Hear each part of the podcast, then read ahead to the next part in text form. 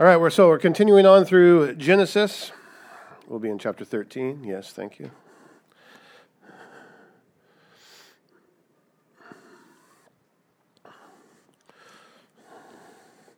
After having taught through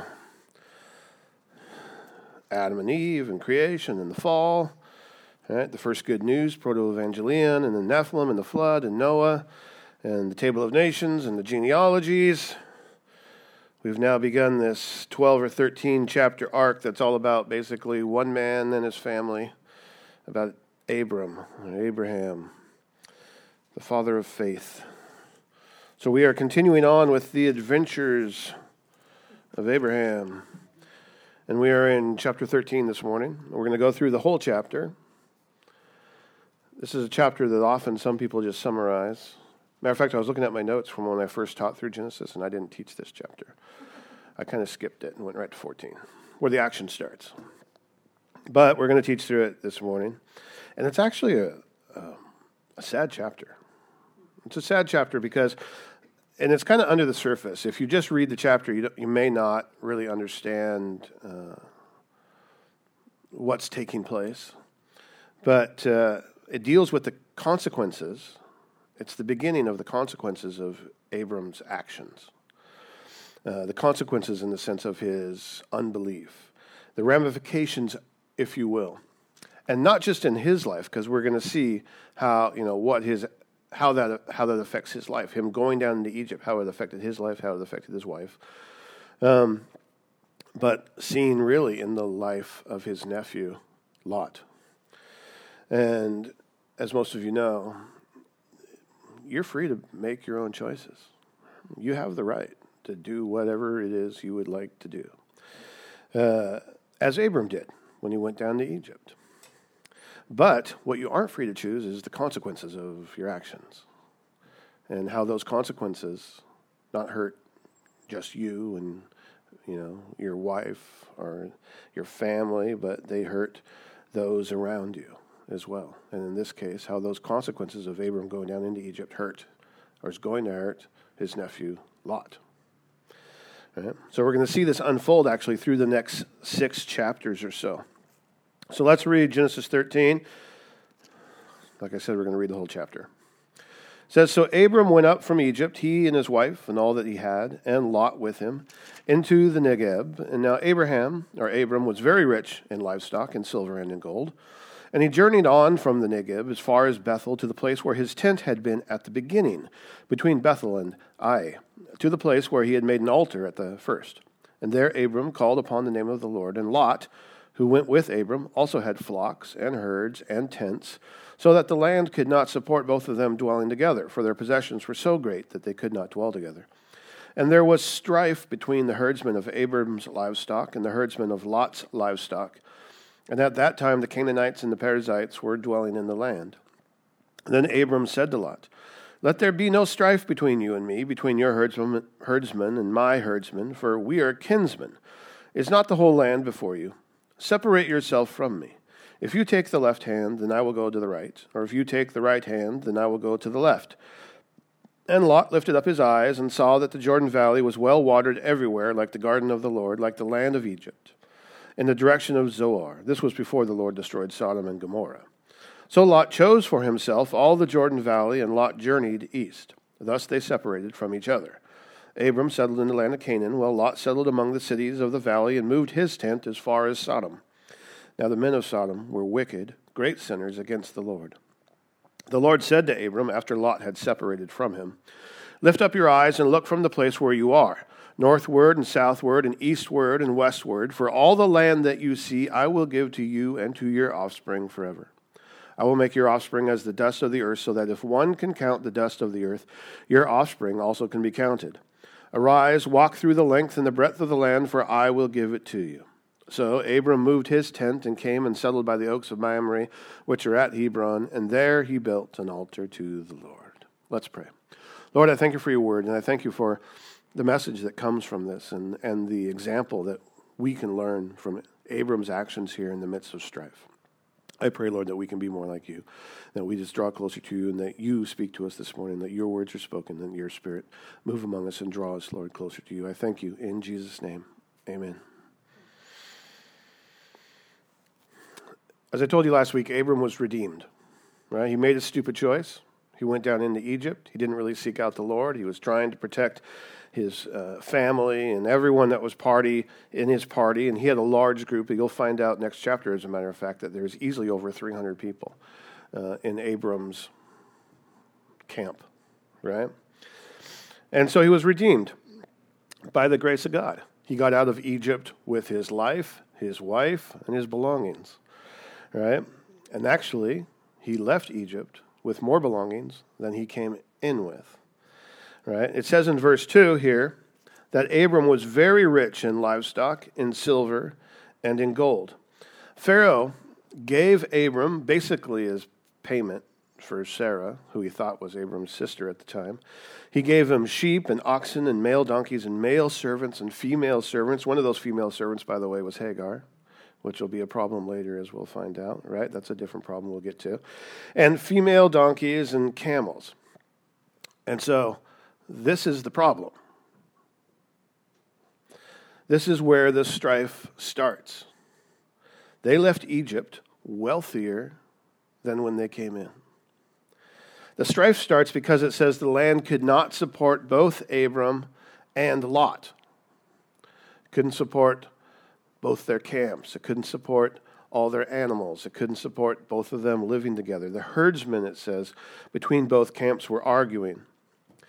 The word for strife here in the Hebrew, uh, rieb, means uh, controversy, it means dispute, it means contention. And then, as you probably know from your own experience, right, any strife that starts on down the line eventually moves its way up to the front of the line. And so this strife wasn't probably just between the herdsmen.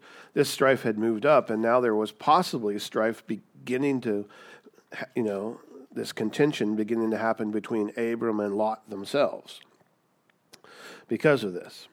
You know, there's a lot of similarities between Abram going on down to Egypt with his wife Sarah and uh, the Israelites, you know, or Jacob, right? Or Israel going on down to Egypt at the end of Genesis when we get there. Uh, and then also similarities be- when they, you know, are when the Lord brings them out of Egypt later in the book of Exodus. One thing, for example, Jacob and his family go down to Egypt because there's a famine, right? The same, re- the same reason that Abram went down to Egypt. Uh, two, when Israel is delivered out of Egypt, it says in Exodus 12 that they plundered the Egyptians, right? And they left with gold, silver, and clothing. So they left wealthier than when they came in. Uh, so left with more belongings, just as Abram did. And then, after they come out of Egypt, what is there? There's strife. Now, there was good and bad choices that the Israelites made when they came out of Egypt, right? The good choice was a lot of the uh, riches that they received from the Egyptians, the gold and the silver and the clothing and all that stuff, a lot of that stuff that they received, they used to build the tabernacle, right? So that was a good thing that they did with what the Lord had given them. However, the bad choice that they made with what the Lord had given them was that they melted down a whole bunch of that gold and made a golden calf and started worshiping false gods. That was the bad choice, right? That leads to one of my favorite interactions between God and Moses on the mountain when God tells of Moses, your, your children are acting up, right?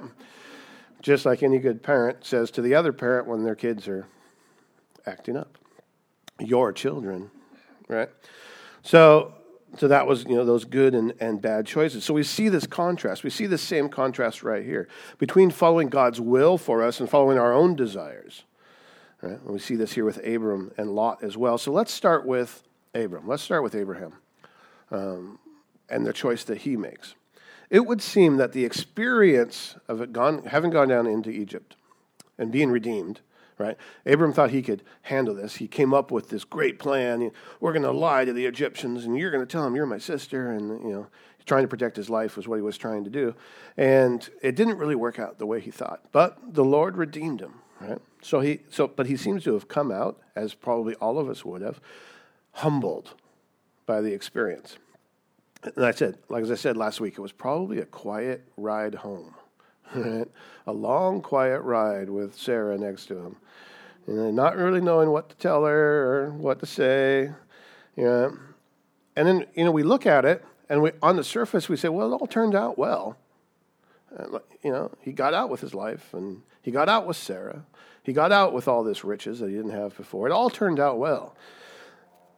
But really, the time that he spent in Egypt was completely a waste of time because he ends up right back where he started from. He goes right back. Right? He puts his he, he goes right back where he started. It tells us that right in verse three, where his tent had been at the beginning between Bethel and Ai or Ayah, depending on how you know you want to pronounce it. I always say Ai, but it's actually Ai right? And again, Bethel means the house of God, and uh, Ai means the heap of ruins. So he put he come, ends up right back where he started, between the house of God and the heap of ruins, right? And the good part, of course, is that Abram heads right to the altar that he had made that when he first came into the land of Canaan. And what does he do? He calls upon the name of the Lord. So you can see that more than likely what he's doing is asking for forgiveness. I made a real stupid choice. Right? It tells us in 1 John 1 9, if we confess our sins, he is faithful and just to forgive us and to cleanse us from all unrighteousness. So he's calling out to the Lord, I'm sorry. Thank you for redeeming us. Thank you for bringing us back out. I was so stupid. I don't even know what to say. Right? I hope my wife doesn't kill me. Right?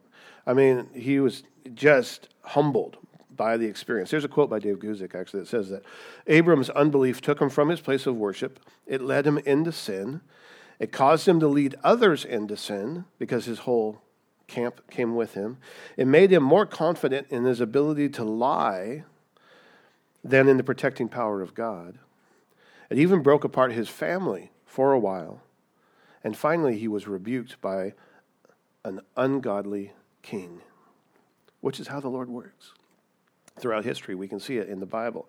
Right? Ungodly kings and ungodly nations have been used to rebuke God's people. Because we're to be we're to be a light unto the nations. We're, our lives are supposed to be a testimony to the true and living God. Unfortunately, that's not always you know the example that we set. Right? When Christians argue and fight, they lose their testimony before unbelievers. Right? It hurts the testimony of the Lord. However, Abram's response after coming back from Egypt is a good sign. He's pressing forward, as it tells us, like in Philippians 3, forgetting what lies behind and straining forward what lies ahead, pressing on towards the goal and the prize, right, of the upward call of God in Christ Jesus. As Jesus told the church in Ephesus in the book of Revelation in the letters to the churches, he said, I have this against you that you have abandoned the love that you had at first. Remember, therefore, from where you have fallen, repent and do the works you did at first. This is the same thing that Abram's doing. He's remembering where he came from. He's, he can see the mistakes that he's made, and now he's calling upon the Lord. He's been humbled and he's returning to his first love. He's like, I'm sorry. I'm really sorry. I screwed up, right? But we also see that he's been humbled by his response to the strife, to the contention that's going on between his camp and Lot's camp. Because the first thing he says in verse 8, Abram says, is, Let there be no strife between you and me, and between your herdsmen and my herdsmen, for we are kinsmen. Right? We're brothers. We're family. Let's not fight. Let's not fight. And then Abram tells Lot this, and this is very important. He says, Is not the whole land before you? Right? Separate yourself from me, he says. If you go to the left, I'll go to the right. If you go to the right, I'll go to the left. You go first. What was Abraham doing? What was Abram doing at this point? He was being a peacemaker. That's what he was doing. Right? He told Lot, You choose. You pick. Whatever you choose, I'll go the other way. Right? Blessed are the peacemakers, for they shall be called the sons of God. Right? It tells us in Psalms, Behold how good and pleasant it is when brothers dwell in unity. This is what Abram was seeking out. Peace. Tells us in James 3, 14 to 18, For where jealousy and selfish ambition exist, there will be disorder in every vile practice, but the wisdom from above is first pure, then peaceable gentle, open to reason, full of mercy and good fruits, impartial and sincere, and a harvest of righteousness is sown in peace by those who make peace. This is seen in Abram's actions right here to Lot. There's strife between the two camps. They're arguing and, and possibly fighting against each other. It's gone up the line to Abraham and Lot themselves, right? And Abraham, he's like, let's, let's be at peace. Let's not fight. We're family. Come on, you go out there. There's a lot of land out there. You go choose whatever it is you want. And wherever you choose, I'll go the other way. There's enough room for both of us, right? There's enough room. Jesus, obviously, for us, is the ultimate peacemaker. For it tells us, right, in God's word, for in him all the fullness of God was pleased to dwell, and through him to reconcile to himself all things, whether on earth or in heaven, making peace by the blood of the cross. Jesus was the ultimate peacemaker, and peace comes through the blood of the cross. And because of that peace, we too should be peacemakers. It should be our ultimate goal in the middle of strife between two brothers or between family members or between whoever. Right? And that's an example that Abram sets here as well. This is how it should be when it comes to disputes about worldly and material things. Because you'd be surprised how many worldly and material things, like wealth, for example, family wealth, how many families have been divided by inheritance and things like that? Well, this is how we should be. You go first. You choose what you want. I'll take whatever's left. Right? I'm fine with that. Right? Philippians 2 4 tells us that we should look not only to our own interest, but also to the interest of others. Abraham is looking to the interest of Lot, not really concerned about his interest. So, what's changed there? Because just in last chapter, the whole reason Abraham went down to Egypt was because he was looking out for his own interests, right? He was like, I don't want to die. I don't want to be killed. So, therefore, Sarah, you lie. He was looking out for his own interest there. But now he's, he's been humbled. Well, his actions come from love, right? Abraham loved his nephew. When Lot's parents died, and then after Abraham's fathers died, Abraham had been the one now who was looking after Lot. And this was a step of faith for Abraham as well. Why? Well, he, seemed, he seems a little wiser now that he's been humbled. And if you really haven't thought this out, Abram had the right to designate how much land Lot could have and where Lot could go. Abraham had the right to tell Lot, You can have that parcel over there. Don't complain about it. He had the right to do that. Why? Because, one, he was the older sibling, right? He was the uncle. Right? And not only that, the land had been given to him by God. And it was given to Abram. It wasn't given to Lot. Lot really had no choice, right? But Abraham didn't seem concerned about his rights, as they were right here. He just trusted God. Right? Didn't matter to him whether he went right or left, because he knew no matter which way he went, God's going to provide and God would be there with him. Didn't matter. He knew. He trusted God. He wasn't worried about his future because he knew that he was in the hands of the Lord. Right? He was in the hands of the Lord the Lord, who was, who is, and who is to come. It's important, right? The Lord, who the one who holds all eternity in his hands, right? Because he's the Lord over eternity, right? The one who rules the past, the present, and the future, right? All history, part of his eternal plan. Our lives aren't given over to blind fate or the random meaningless or to endless cycles with no resolution. They're not because our lives are in the hands of the Lord. God is with us. God is at the beginning of all things and at the end of all things. He is right eternal. He's unlimited by time. Abraham knew this. Abraham understood this. Abraham loved the Lord. He knew that the Lord was God Almighty. And so he said, I don't, you go first, Lot. You choose. You choose whatever you want. I'm okay with that. Because I know whatever is left, whatever direction I have to go after you choose, it'll be fine. Because God's with me. I have God. Nothing else matters. I have the Lord. So let's look at Lot's choice now. Right? Lot had been enticed by Egypt. Lot actually liked it down there. He didn't think it was a bad choice at all, as it would seem from his decisions. Right? He definitely liked how he benefited from it when he came out with more riches than what he went in with. Why do I say this?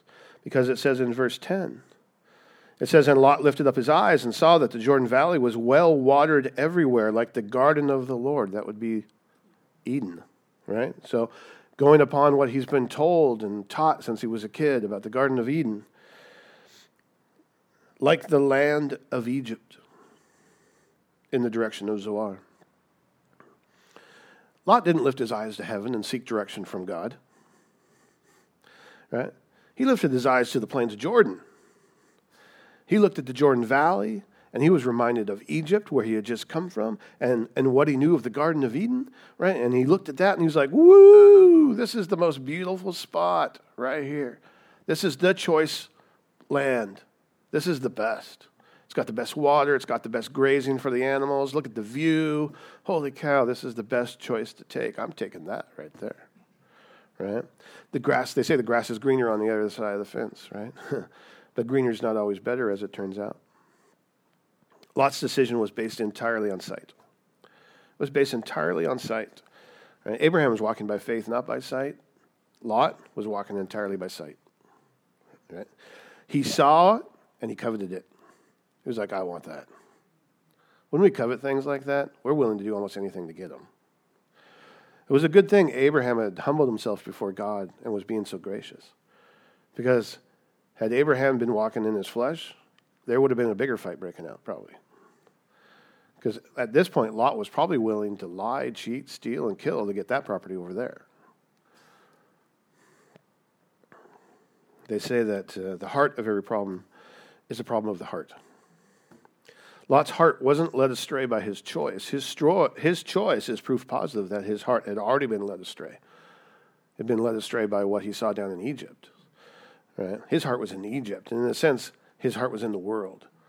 He saw what the world had to give him, the worldly desires and the worldly riches, and he said, I want that. That's what I want. Give that to me. Right? The eyes see what the heart loves. And Abraham had, you know, Abraham had taken Lot out of Egypt, but you can't take Egypt out of Lot.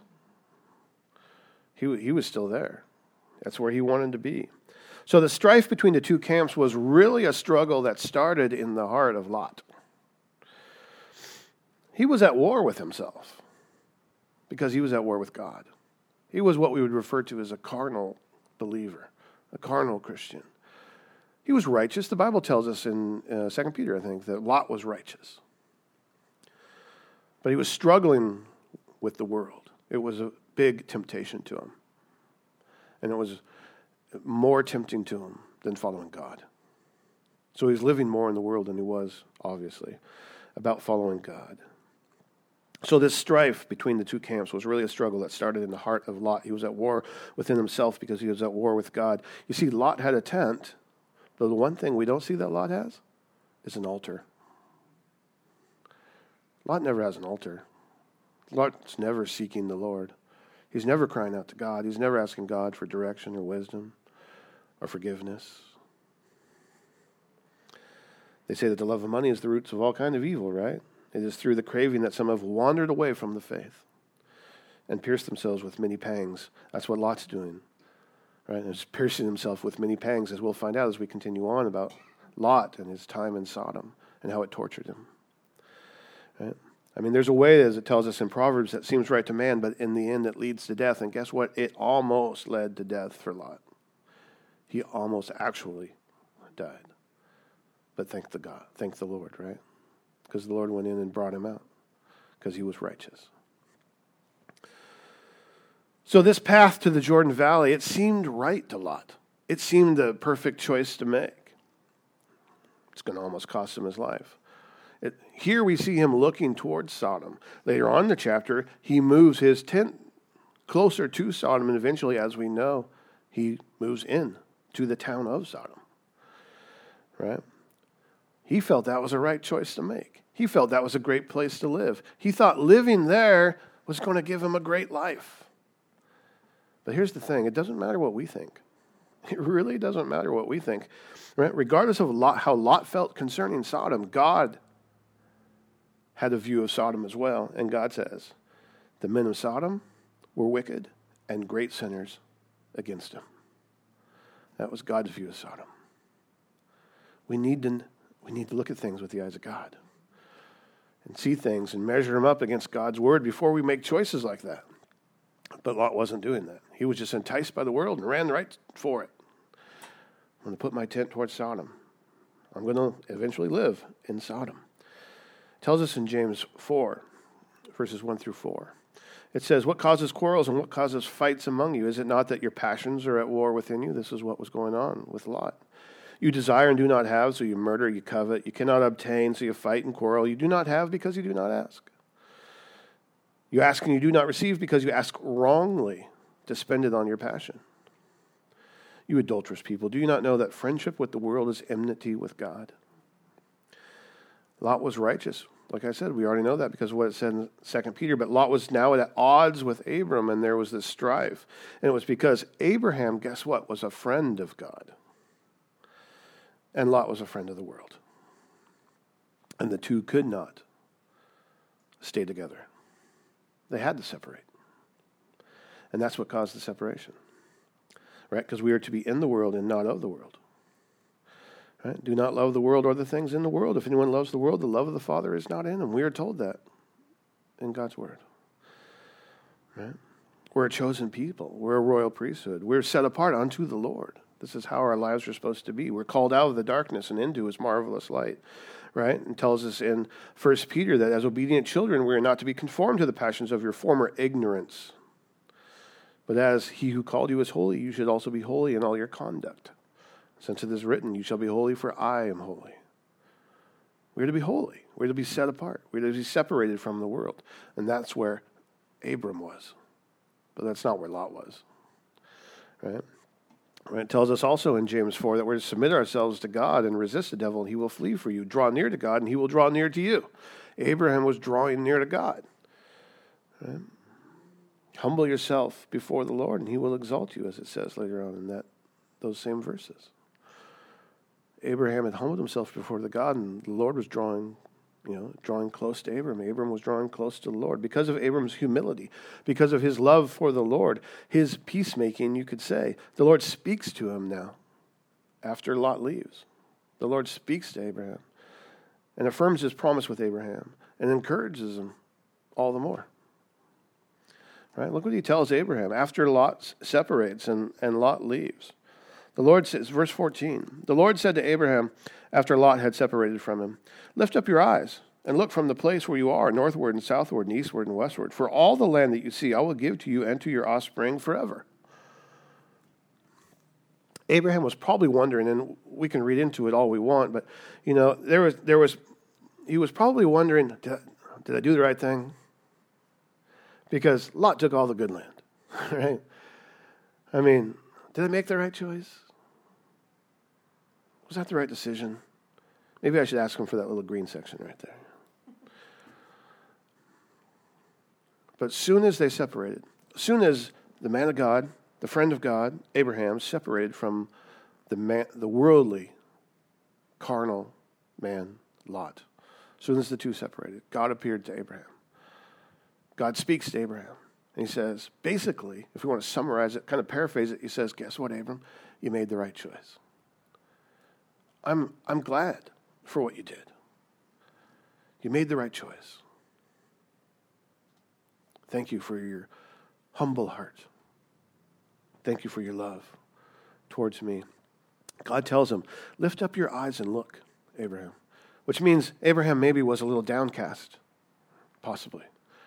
Right? God says, Abraham, don't be that way. Lift up your eyes. Lift up your eyes and look. Look around. Look every direction, Abraham. Look north, south, east, west, as far as you can see. Look at it. That's also the direction that Lot went, by the way. Right? Look every direction. All that land?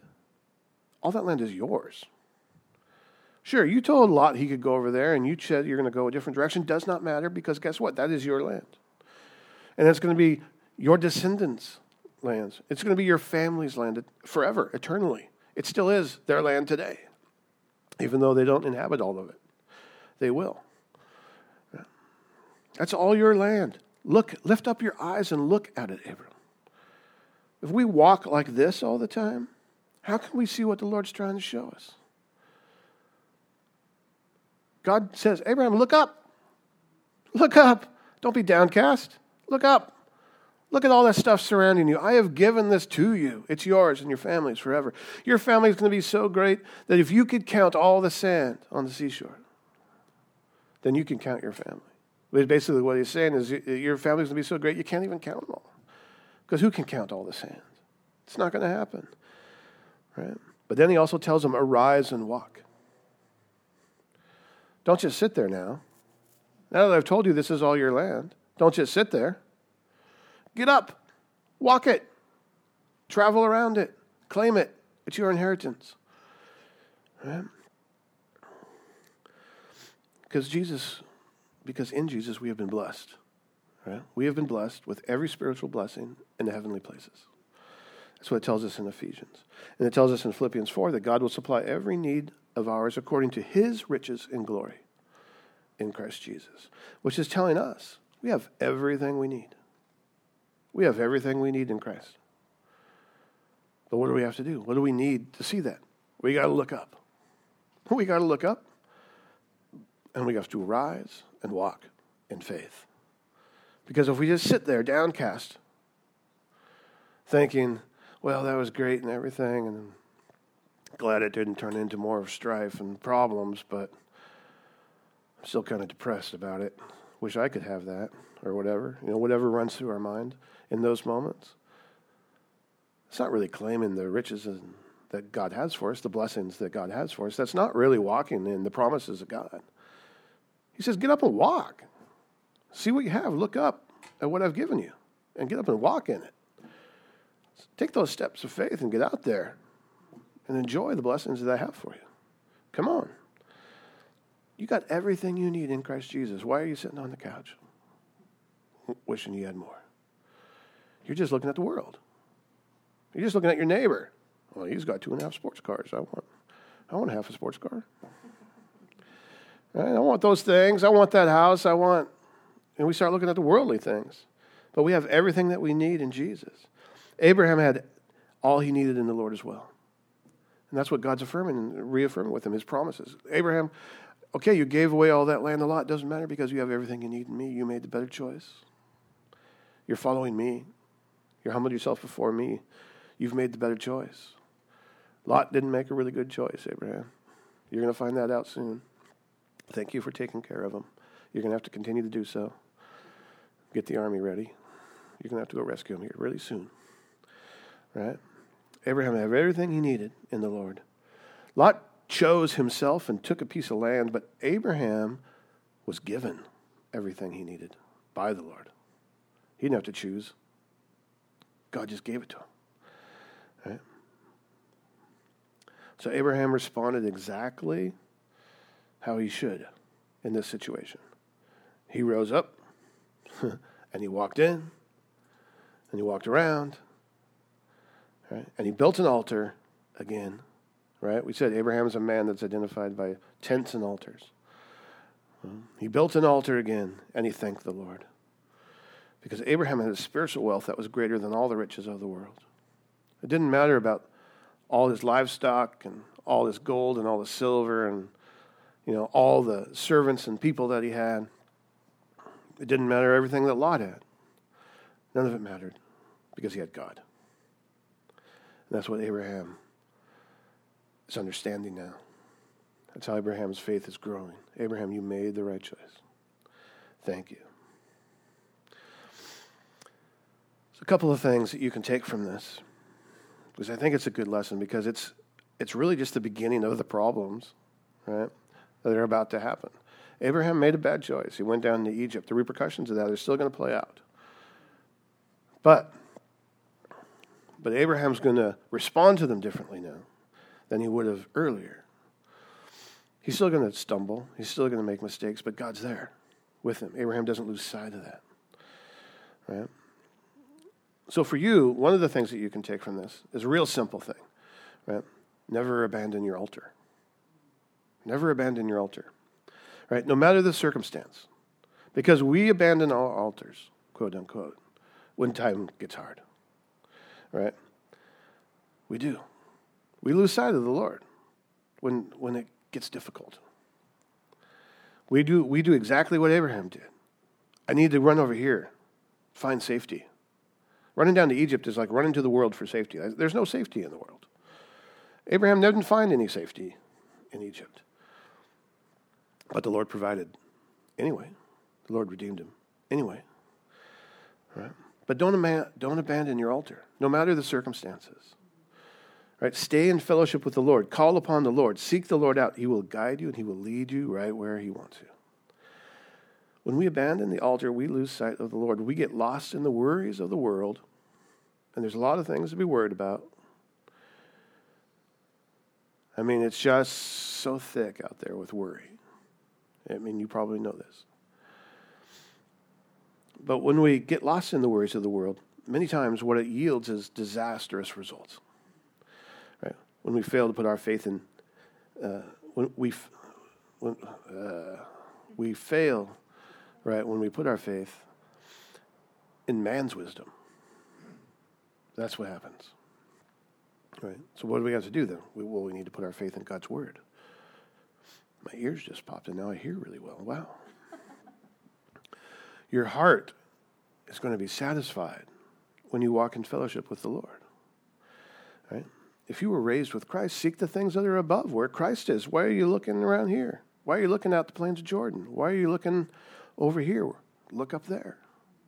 That's where you need to be keeping your eyes. Seek the things above where Christ is, not the things of the earth. Be like Abraham. Don't be like Lot. Because Lot has just made himself a bed of trouble. Right? When God is first in your life, when you put the needs of others above your own, which is a difficult thing to do, especially today. Not that it was ever easy, but, you know, when gas prices are what they are, when you go to the grocery store, and you know, like us, we're a family of five with three kids, and we go to Costco. That used to be a three hundred dollar trip, now it's a six hundred dollar trip, and you're like, what? Right? There's a lot of things that, that, to worry about. There's a lot of things like that. It's hard sometimes to put the needs of others above yourself when you're trying to, when it's hard to even meet your own needs. But when you put the needs of others above your own, it's going to make it. It makes no difference to you then who's first, who's last, who gets the most, who gets the least. You know, all those things that the world uses to gauge and juggle and do things with, right? It makes no difference to you. It doesn't matter if they got the better deal. It doesn't matter if they got the better view. It doesn't matter if they got the bigger house. It doesn't matter if they have the bigger TV. None of those things are going to matter to you anymore. Because you aren't you aren't worried about those things because you understand that no matter what, God's with you. You've made the better choice. Right? You're seeking out the Lord, you've made the better choice. Jesus tells us anyway, he says, if anyone would be first, he must be last of all and servant of all. That's where God wants you. He wants you to be last of all and serving all. That's the better choice, he said. Humble yourself, be a servant of all, right? Live sacrificially. Put the needs of others before your own. And the other thing we can take from this is real simple, as we just see right here, which is let there be no strife among you. Right? Be peacemakers. Be peacemakers. Are we good at being peacemakers? No, no. We aren't very good at being peacemakers because generally we have opinions about things and we usually want to say our opinion and prove our point and that's great and everything. There's a time for certain things like that. But for the most part, specifically between other believers and such like that, we're to be peacemakers. Especially between you and an unbeliever, you're to be a peacemaker. You need to show the peace of God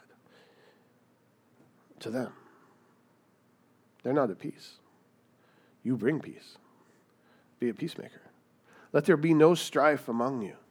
Don't go purposely starting arguments and fights and quarrels, right?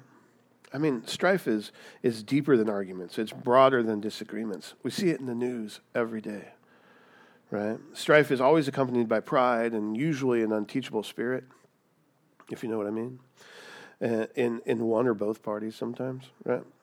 Uh, Bible tells us that it's to your honor to avoid strife. Right? Matter of fact, if you want to know what the Bible says about strife and God's uh, opinion of it, All you have to do is go to Proverbs chapter 6, verses 16 through 19. And it says, There are six things that the Lord hates, seven that are an abomination to him haughty eyes, a lying tongue, hands that shed innocent blood, a heart that devises wicked plans, feet that make haste to run to evil, a false witness who breathes out lies, and one who sows discord among brothers. That's the same word for strife that's used here in Genesis discord. The Lord doesn't like strife, He doesn't like it at all. And He doesn't want you to be causing it. So let there be no strife among you. Don't be contentious. Don't cause fights. Because strife is the opposite of love. It's the opposite of love. And we are to love. We are to love others as Christ loved us. We are to be an example of love. You can't do that when you're causing strife. Right? But often that comes from our circumstances and everything else that's going on. So the Lord says, hey, don't worry about your circumstances. Don't worry about them. Abraham didn't worry about his circumstances. He didn't worry about that because he had faith. And so he was a peacemaker. And it tells us in 1 John 5 4, it says, For everyone who has been born of God overcomes the world. And this is the victory that has overcome the world, our faith. So we're overcomers by our faith. So be peacemakers, please. Let's pray. Lord, I thank you for your word. I thank you for the power of your word. And I pray, Lord, that you just apply this to us, that you just work this out in our lives. I pray, Lord, that we can be just what it says here, that we can be peacemakers, that we can show people the love and the peace and the grace and the mercy of God through our lives, that we can be a testimony to the power and the freedom that comes through Jesus. I pray, Lord, that we can do that, that we can continue to do that, especially in the times that we live in now where strife is right now sold on every corner. It's on everything we see in the news. It's just so common. Everyone is just at each other's throats. Where are we to be in this mess? Where are we to be as a light in the darkness? We, we are to be peacemakers. So I pray, Lord, that we can continue to do that, that we can continue to love others but for us to do that, Lord, we just need to continue to keep our eyes on you and not wander away from our altar, but continue to seek you out, Lord. And understand that no matter which way we go, you're with us. So we thank you for that. We thank you for your promises and the hope that comes with them. We thank you for Jesus. In Jesus' name, amen.